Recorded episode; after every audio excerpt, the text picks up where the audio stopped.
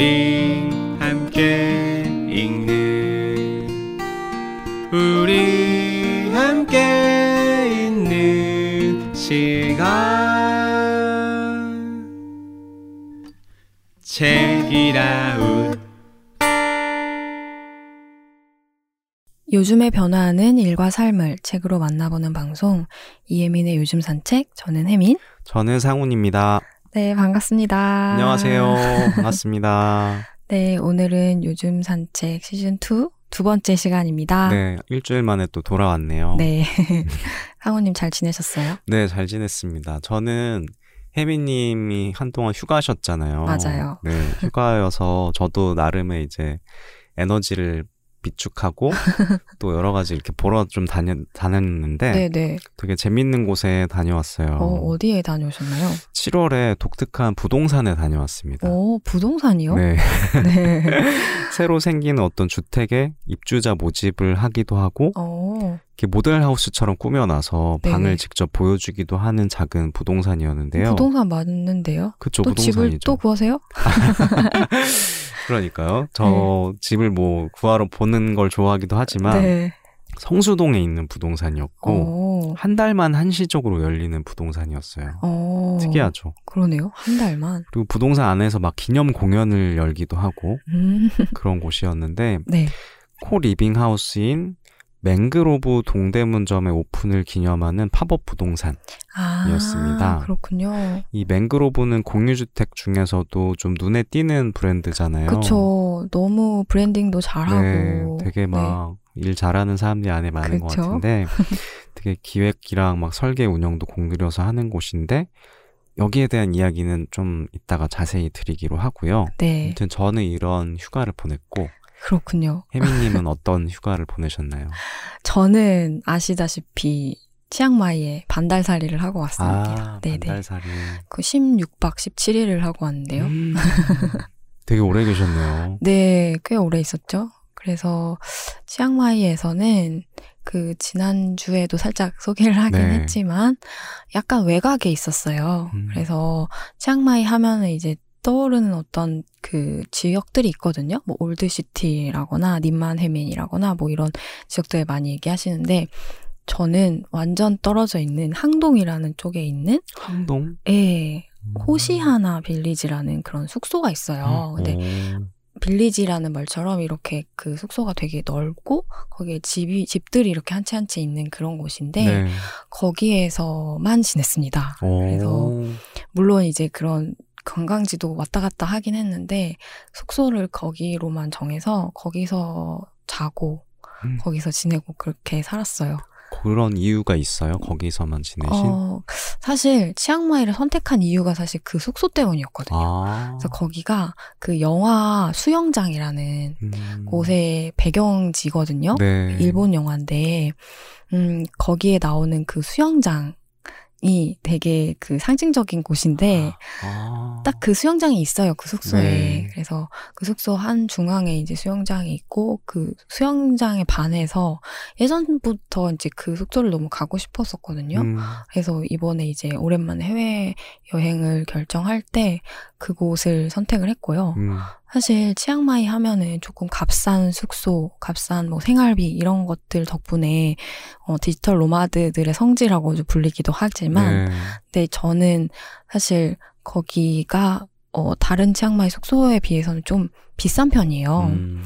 물론 우리나라 막 성수기 그런 숙소들에 비해 비하면 그래도 저렴하지만 어쨌든 치앙마이 물가에 비한 에선 비싼데 네. 그럼에도 좀 선택을 했던 이유 중에 하나가 그 숙소가 그 반롬사이 재단이라는 아이들을 위해 만들어진 그 재단에서 운영하는 건데요. 음. 그 재단이 어 에이즈로 인해서 부모를 잃거나 아니면은 부모로부터 그 에이즈 보균자가 된그 어. 아이들을 보호하는 그런 공동체예요. 네.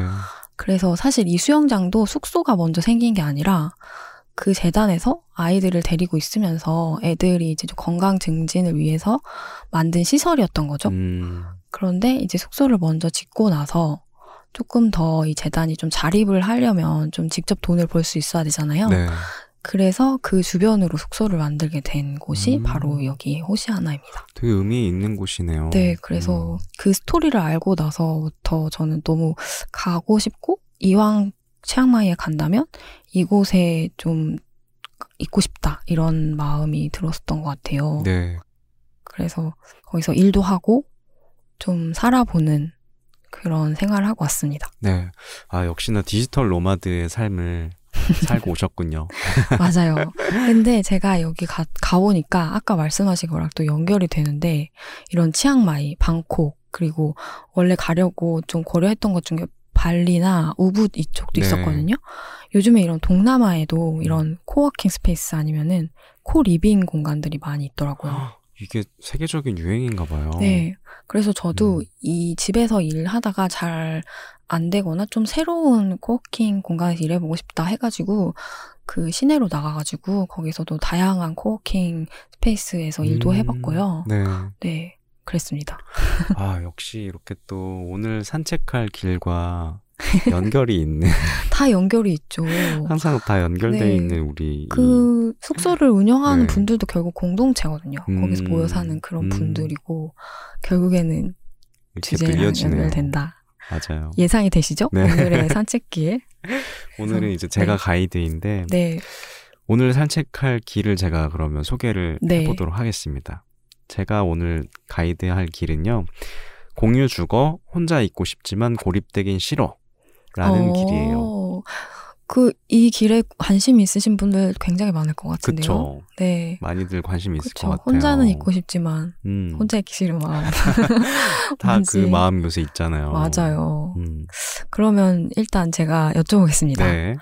공유 주거라고 하셨는데, 네. 그 공유 주거란 무엇인지 조금 더 소개해 주시죠. 네, 많이들 들어보셨을 거고 많이 사용하는 말일 텐데 이게 침실 등의 개인 공간은 독립적으로 사용하고 주방이나 거실 등의 공간은 공유하는 형태의 음. 주거 방식인데요.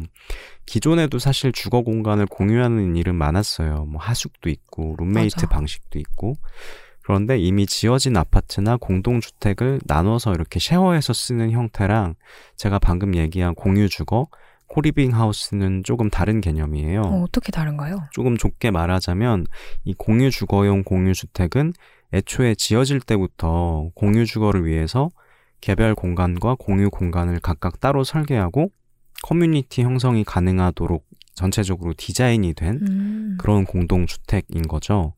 그래서 작년 말에 건축법이 개정되면서 법적으로도 이 공유주택에 대한 기준이 따로 마련되기 시작했다고 합니다. 아, 그렇구나. 네. 그러니까 그 얘기, 뭐, 쉐어하우스, 뭐, 이런 얘기도 예전부터 많이 듣긴 했는데, 음. 이게 법이 따로 없었군요. 맞아요. 이걸 규정하는 어떤 근거들이 좀 음. 약했는데 이제는 정식으로 이런 것들이 이제 다뤄지기 아. 시작을 한 거죠. 그만큼 이게 많이 늘어나고 있다. 맞아요. 이게 대세다라는 거겠네요. 네. 네. 그러면 공유 주거를 하면은 어떤 게 좋은가요? 아, 좋은 게 여러 가지가 있는데 네. 공유 주거의 가장 중요한 특징은 방금도 얘기했듯이 나만의 공간과 공유하는 공간이 공존한다는 거예요. 그렇죠. 그러니까 독립이랑 연결이 함께 가능하다는 건데 요즘 1인 가구가 정말 많고 혼자 사는 것의 장점도 많고 뭐 나 혼자 산다 같은 프로그램도 음. 유행하고 이런 담론은 많은데 한편으로는 고립의 문제도 계속 대두가 되고 있어요. 이 고립은 여러 가지로 정말 삶의 질을 떨어뜨리고 있는데요.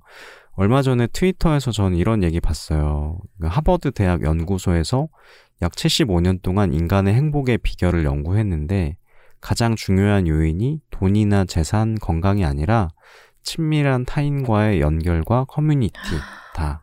와, 라는 그렇구나. 그런 긴 시간의 어떤 조사를 통해서 이것을 밝혀냈대요. 맞네요. 그만큼 고립되지 않고 연결되는 것의 중요성이 굉장히 큰데 바로 이 공유주택은 독립된 생활 그리고 또 함께 타인과 연결되는 것 음. 그리고 커뮤니티 기능 이런 게 가능하다는 장점이 있고요.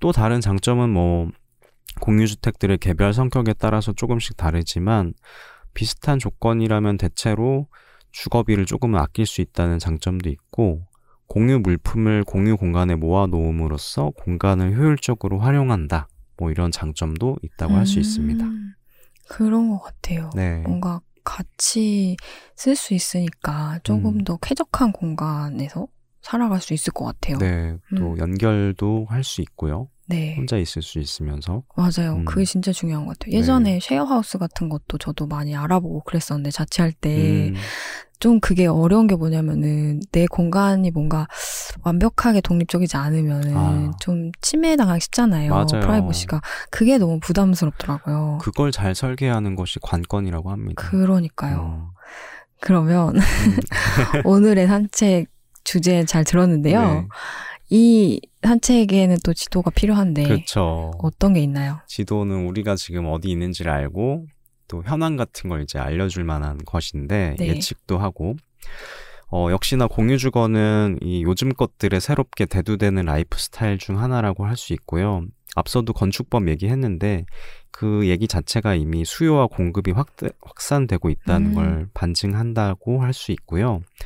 통계청에 따르면 2020년 1인 가구가 664만 3천 가구래요. 음, 음. 이게 전체 가구의 31.7%인데 가장 높은 비율인 거예요. 1인 가구가. 음. 그만큼 혼자 사는 가구가 정말 많아졌고 그 중에서도 20, 30대가 가장 많고요. 혼자 사는 가구 중에서 어, 이 중에서 2020년 6월 기준으로 이 공유 주거 형태를 임차하고 있는 1인 가구가 약 2030의 1%인 2만 2천 가구래요. 음. 아직 엄청 많은 건 아닌데 이 업계에서는 오는 2028년까지 약 8%까지 늘어날 것이다. 이렇게 전망을 하고 있다고 하고요.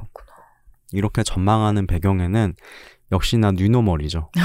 연결이 되네요. 또. 네, 뉴노멀과 코로나 팬데믹 네. 같은 이제 요인들인데 집에서 보내는 시간이 많아지면서 재택근무도 하고 이러다 맞아, 보니까 더 나은 조건의 주거 환경에 대한 욕구가 커졌고요. 그리고 안전망에 대한 욕구도 음. 커졌어요. 1인 가구의 안전 문제 되게 크잖아요. 여전히. 그리고 또 수도권의 높은 주거 비용 음. 이런 배경들이 있다고 합니다. 맞아요. 그 비싼데 수도권에 음, 또 머물러야 하는 사정들이 다 있고. 맞아요. 그러면 같이 해보자, 같이 머물러 보자 음. 이런 거잖아요. 맞아요. 음. 네. 그러면 이 산책을 본격화하는 책에 음, 대한 얘기를 해야겠죠? 그렇죠. 오늘 산책, 이번 주에 산책. 네. 어떤 그- 책인가요? 네, 제가 가져왔는데 혼자 사는 사람들을 위한 주거 실험이라는 음. 책입니다. 부제는 어울려 살면서도 간격을 지키는 공간의 발견인데요. 음. 표지를 보시면 집 모양의 퍼즐이 있잖아요. 네. 각기 다른 색깔의 퍼즐이 맞춰지면서 집의 모양을 이루고 또 그 가운데에는 뭔가 어떤 움직임 같은 것들이 아. 있어요. 공통의 움직임 같은 게 일어나는 바로 co-living house에 대한 책입니다. 그런 의미였군요. 네. 이 저자가 이걸 직접 그리셨다고 아. 해요. 네. 이 co-living house를 설계한 저자가 설계 의도를 설명하고 실제 건축 이후에 그 공간에서 구현되는 사람들의 삶을 관찰한 건데 저자가 직접 관찰한 건 아니고 어, 거주자들과 비슷한 연령대의 자기 어, 사무소의 직원이 자연스럽게 들어가서 살면서 음. 관찰한 거를 듣고 이제 옮겨 적은 것입니다. 음. 저자는 어떤 분인가요? 이 분은 조성익이라는 건축가이신데 음. 현재 홍익대학교 건축도시대학 교수로 재직하고 있으면서 TRU 건축사 사무소를 설립하고 운영하는 그러니까 교육자면서 건축가인 음. multi로 병행을 하시는 분이에요. 어, 무엇보다 co-living house인 맹그로브 숭인점으로 2021년 한국 건축 문화대상 대통령상을 수상해서 아. 화제가 굉장히 좀 되었었던 분입니다. 아까 얘기했던 그곳인 거죠? 네. 네. 아, 저 제가 갔던 부동산은 그 곳의 새로운 지점, 그렇죠. 네, 입주를 모집하는 거였고요. 어, 어, 다 숭인점 연결이 네. 되네요. 연결이 되고 있습니다. 네, 네. 그래서 이 책에서는 어떤 얘기를 하고 있나요? 네, 이 책은 이 조성익 건축가가 건축가의 입장에서 맹그로브 숭인이라는 co-living house를 어떻게 만들게 됐는지, 또 1인 가구가 따로 또 같이의 삶을 살 수 있도록 하는 공간은 어떤 공간이 되어야 하는지, 또 구체적으로 어떻게 설계를 했는지를 밝히고 있고요. 그리고 실제 입주 후에 그 의도가 입주자들의 삶 속에서 잘 구현되는지를 관찰한 기록인데, 마치 가설을 세우고 실험을 진행하고 결과를 관찰하는 연구의 느낌이 있어요. 음. 그러면서도 문장이나 표현은 엄청 쉽고 친절하게 쓰여 있어서 편하게 읽을 음흠. 수가 있습니다. 어. 이 처음 설계를 맡게 된 이야기가 나름 감동적인데요. 맹그로브 측으로부터 정성 들인 제안 메일을 받으신 거예요. 아. 이렇게 보냈대요. 맹그로브 프로젝트는 1인 가구를 위한 대안 주거를 만드는 시도입니다. 우리가 이 프로젝트를 추진하는 목적은 가격에 비해 질이 낮은 1인 주거의 대안을 제시하려는 것도 있지만 그들이 함께 모여 사는 경험을 통해 더 나은 사람으로 성장하는 계기를 만들 수 있을 것이라는 가설이 있기 때문입니다. 우리는 미래의 삶을 계획할 때 그리고 나와는 다른 사람과 관계를 맺을 때 서투른 점이 많습니다. 어떤 방법이 있는지 혼란스럽고 어렵기만 합니다. 비슷한 고민과 욕구를 가진 사람들이 동아리를 만드는 것처럼 비슷한 생애 주기에 비슷한 고민을 가진 사람들이 함께 모여 살면서 공통의 문제를 해결해 나갈 수 있다면 어떨까요? 음. 건축 그 건축가한테 이렇게 네. 제안 메일 거. 너무나. 야, 근데 참 어렵다. 그쵸 어려운 과제를 또 주는 거죠. 그렇지만 어, 근데 진심이 느껴지는. 네, 진심이 느껴지는 음. 거죠. 그래서 이 건축가가 그동안 뭐 방을 어떻게 만들어 주세요, 거실을 어떻게 음. 해주세요 이런 제안을 많이 받았는데 이렇게 사회적인 고민을 갖고 의뢰하는 음. 건축주는 처음이어 가지고 감동을 일단 되게 음. 받고 프로젝트를 시작했다고 해요. 음. 그래서 공유 주택을 이제 막상 설계를 하기 시작을 했는데 우선 잠재적인 거주자들의 생각을 리서치를 해서 요구들을 끌어 모았다고 해요. 그 끌어 모은 이 요구들은 이러한데요. 비용은 저렴하되 공간은 편안해야 한다. 방이 클 필요는 없지만 답답하면 곤란하다. 음. 내 입맛에 맞게 꾸미고 살고 싶지만 기본 편의 시설은 미리 갖춰져 있어야 한다. 너무 근사한 동네일 필요는 없지만 걸어서 5분 거리에 맛있는 커피를 마실 수 있는 카페가 있어야 한다. 되게 섬세하고 복잡한 요구인데 사실 우리 다 이런 맞아요. 욕구를 가지고 있잖아요. 네. 그래서 이 건축가는 이 욕구들의 핵심을 이렇게 파악을 했습니다. 완벽하게 사생활이 보호되었으면 하지만 그렇다고 혼자 고립되기는 싫다. 라는 것이 핵심이라고 자기는 이제 그러네요. 파악을 했다는 거예요. 공감되지 않나요? 맞아요. 완전히 공감돼요. 저도 한 10년 정도 혼자 자취를 했기 때문에 네. 너무 공감이 되고 그런 집이 있다면 정말 저는 살고 싶네요. 그러니까요. 음. 그래서 이러한 요구를 반영해서 짧지만 잦은 스침이 발생할 수 있는 공간을 디테일하게 설계한 결, 결과물로 어. 맹그로브 숭인이 만들어진 거예요. 근데 사실 여기까지가 프롤로그예요. 아 그래요? 네. 대체 이 이후가 중요한 거예요. 그렇구나. 본격적으로 본문에서 진행되는 이야기는 네. 건축 이후의 실제 삶을 관찰한 아. 이야기인데 아까 얘기한 건축사 사무소의 직원인 현수라는 분 네. 이분이 중요합니다. 이 현수가 실제 거주하면서 마주한 경험들을 이제 담고 있는데요. 이게 되게 웃기고 재밌고 그래요. 음. 이를테면 이 건축가는 주방을 설계할 때 일부러 잦은 마주침이 일어나도록 설계를 했어요. 아. 그런데 막상 사는 사람들은 마주쳐서 식사를 같이 하기도 하는데 부담감도 느낀다는 그쵸, 이야기를 그쵸. 들은 거예요. 음. 이를테면 오늘 같이 혜미님이랑 제가 음. 밥을 먹었어요. 음. 근데 내일 또 마주치면 어떡하지? 계속 막 같이 밥을 이 사람이랑 어, 먹어야 하나? 맞아. 나 같아도 그래. 어, 그러니까. 그러니까. 다 이가 아니잖아. 그러니까. 아이도 있는데. 음. 혼자 먹고 싶을 땐 어떡하지? 음. 혜미님 저기 있는데 모른 척 해야 되나? 막 이런 생각을 하게 된다는 거예요. 음. 마찬가지로 막 조리대의 높이도 되게 섬세하게 설계를 해서 요리하는 사람이랑 먹는 사람이 눈이 마주치도록 이제 눈높이가 같아지도록 설계를 했는데 막상 먹는 사람들은 아 혼자 좀 편하게 빨리 어. 먹고 가고 싶은데 자꾸 눈이 마주치니까 눈빛이 너무 부담스러워. 뭐 이런. 아 어. 부담스럽다 이런 생각을 하게 된다는 거예요. 그래서 어떤 사람들은 이 동선을 마주침이 자주 이- 일어나도록 설계한 동선인데 이게 불편하니까 자기가 만든 어떤 지름길이나 우회로를 막 만들어서 거길로만 다니기도 오. 하고 이렇게 된다는 거예요.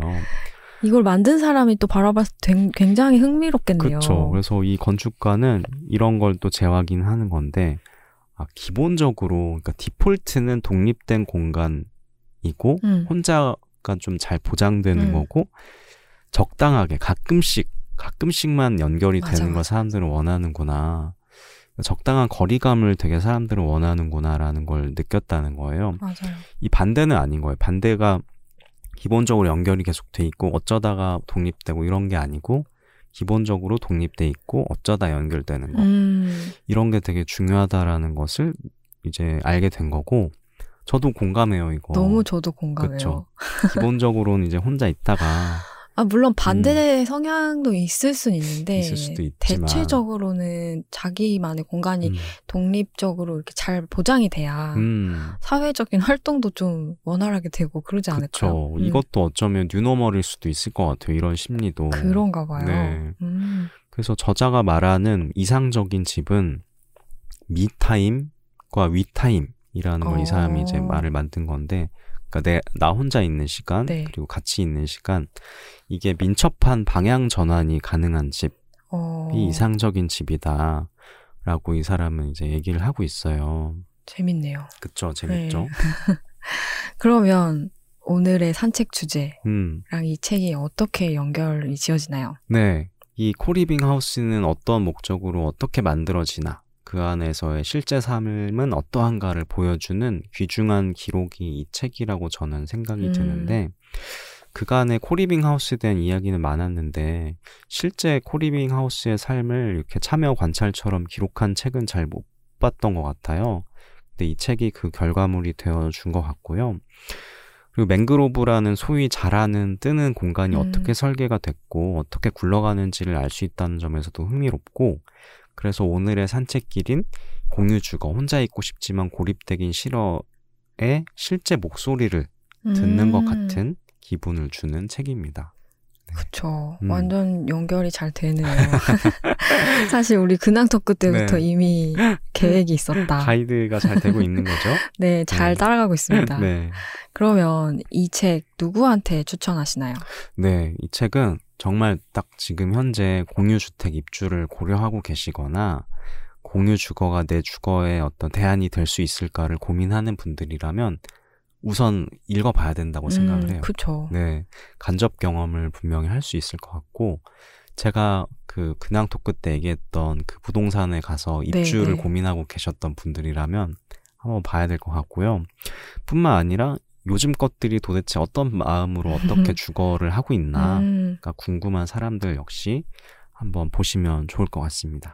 저는 되게 부러운 거예요. 음, 부럽죠. 네, 그, 이게 만약에 저도 혼자 살 때 이게 음. 있었으면은 당연히 한번 살아봤을 것 같아요. 그쵸, 저도. 네, 그러니까 점점 이런 환경이 너무 잘 되어가고 있는 것 같아가지고. 네, 최근 들어서 더 많이 생기고 있고요. 네, 음. 진짜 좋은 것 같아요. 네.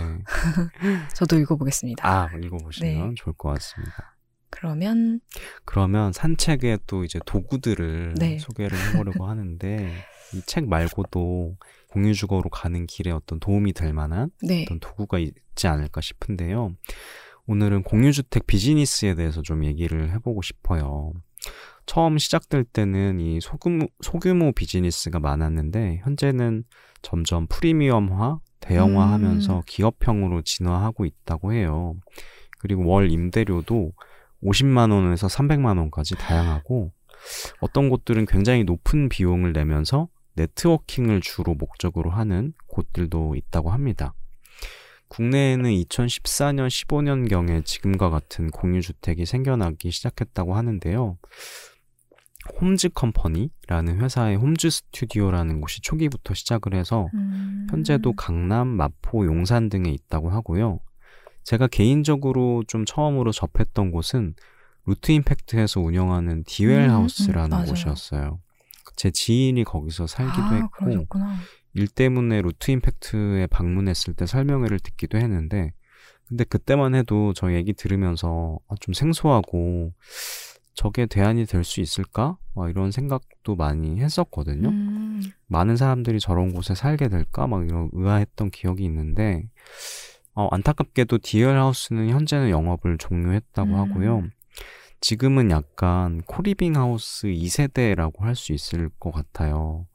뭔가 새로운 좀 움직임들이 많이 다시 생기고 있는 것 같은데 음, 대표 주자는 역시 그 맹그로브 그리고 로컬 스티치 음. 이런 곳들이라고 할 수 있을 것 같고 저랑 개인적인 관련 없습니다.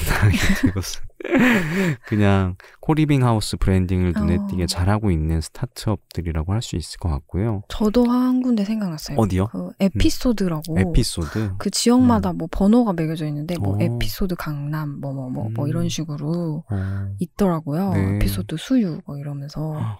여기도 약간은 조금 더 고급화 전략으로 음. 해가지고 음, 있는 걸로 알고 있고 음. 그 임대료가 그래서 좀 비싸긴 하더라고요. 아, 네. 네. 그만큼 요새 검색을 co-living house 검색하면 진짜 많이 나올 음. 거예요. 여기도 음. 그 대기업에서 하는 걸로 알고 있어요. 아, 음, 음. 맞아요. 대기업들에서도 요즘 엄청 가세를 하고 있어서 네. 정말 다양하게 생겨나고 있다고 하니까 한번 정말 선택지가 또 많다. 맞아요. 어, 라는 걸 느껴보시면 좋을 것 같습니다. 그래서 오늘 이렇게 상우님이 가이드하는 산책 잘 따라가 봤는데요. 네. 공유 주거 들어보니까 너무 흥미롭고 음, 혹시 1인 주거가 아니라 부부가 들어갈 수 있는 방은 없나요? 2인실도 있더라고요. 아, 그래요? 그런 거 되게 네. 관심이 많이 생기는데요. 2인이면서 그 또 안에서 이렇게 각자의 독립된 공간이 있으면서 음. 공유할 수 있는 뭐 화장실, 샤워실이 있고 그런 식으로 2인실도 구성이 잘 돼 있더라고요. 그게 음. 사실 저희도 예전에 한창 알아보다가 음. 그런 식으로 2인실로 되어 있는 음. 공유 주거는 거의 없어가지고 아. 제가 포기했던 기억이 갑자기 네. 지금 났어요.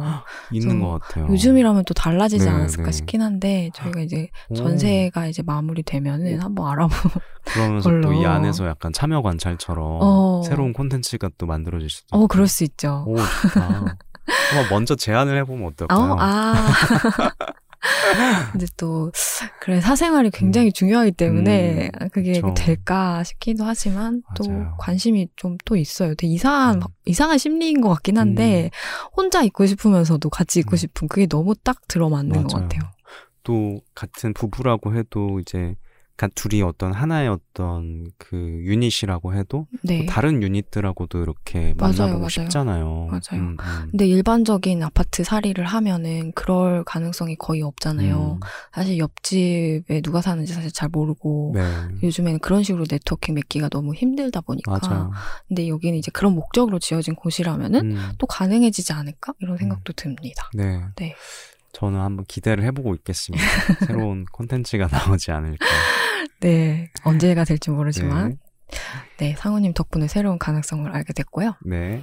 그러면 이제는 우리 요즘 산책 함께 하는 음. 동행인들의 댓글을 소개하는 시간입니다. 네. 어, 팟빵에서 예링이 님께서 김키미님 인터뷰를 들으시고 남겨주셨는데요. 와, 제 질문에 직접 답변해 주시다니 책도 주시고 너무 기뻐요. 저희가 선물 드렸잖아요. 네. 말씀해 주신 두 가지 모두 잊지 말고 자기 검열할 때마다 되새겨야겠어요. 감사합니다. 어, 네, 하셨습니다. 다행이네요. 네.